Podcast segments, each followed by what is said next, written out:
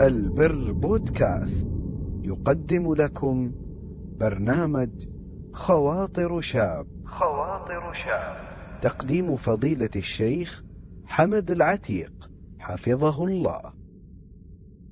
شيخنا الله يحفظكم. هل هناك مراتب للإيمان؟ وهل إذا اكتفى الشاب بالصلاة يكون أدى الذي عليه؟ أم أنه يجب أن يكون يعني سقف الطموح عنده عالي ويطمح إلى أشياء أكثر من ذلك بين الله ورسوله صلى الله عليه وسلم أن الدين عدة مراتب المرتبة الأولى مرتبة الإسلام وهذه ما يتعلق بعمل الجوارح. لذلك لما سأل جبريل النبي صلى الله عليه وسلم عن الإسلام قال أن تشهد أن لا إله إلا الله وأن محمد رسول الله وتقيم الصلاة وتؤتي الزكاة وتصوم رمضان وتحج البيت إن استطعت إليه سبيلا. المرتبة الثانية هي مرتبة الإيمان وهذا متعلق بأعمال القلوب. ولما سأل جبريل النبي صلى الله عليه وسلم عن الإيمان قال أن تؤمن بالله وملائكته وكتبه ورسله واليوم الآخر وتؤمن بالقدر خيره وشره. وأما المرتبة الثالثة فهي مرتبة الإحسان وهي متعلقة بإتقان أعمال الجوارح وأعمال القلوب.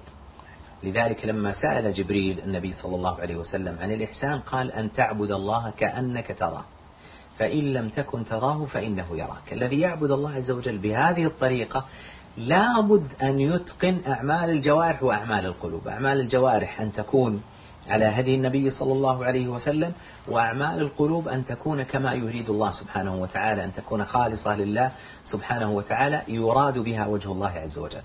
أما ما يقوله بعض الشباب اليوم هل يكفي في الإيمان أن الإنسان يكون قائم بالصلاة وفقط الصلاة لا شك أن أمرها عظيم.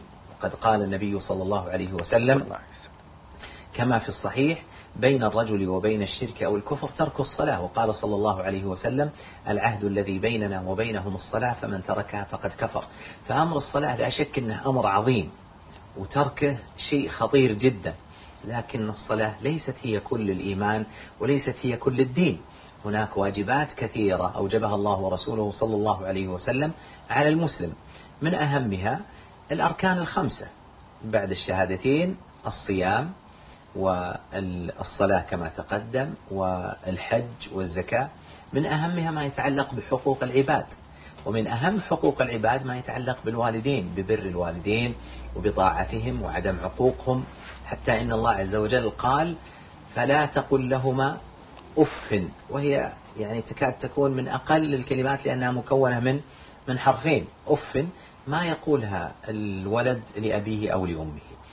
فمسألة ما يظن بعض الشباب أن الإيمان فقط أنه يصلي هذا فهم خاطئ جدا للإسلام.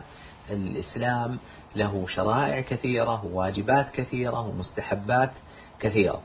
ومما يجب أن يعرف الشاب أنه كما أن هناك واجبات تجب عليه من الإيمان أن يفعلها أيضا هناك محرمات حرمها الله ورسوله صلى الله عليه وسلم من الإيمان أن يتركها.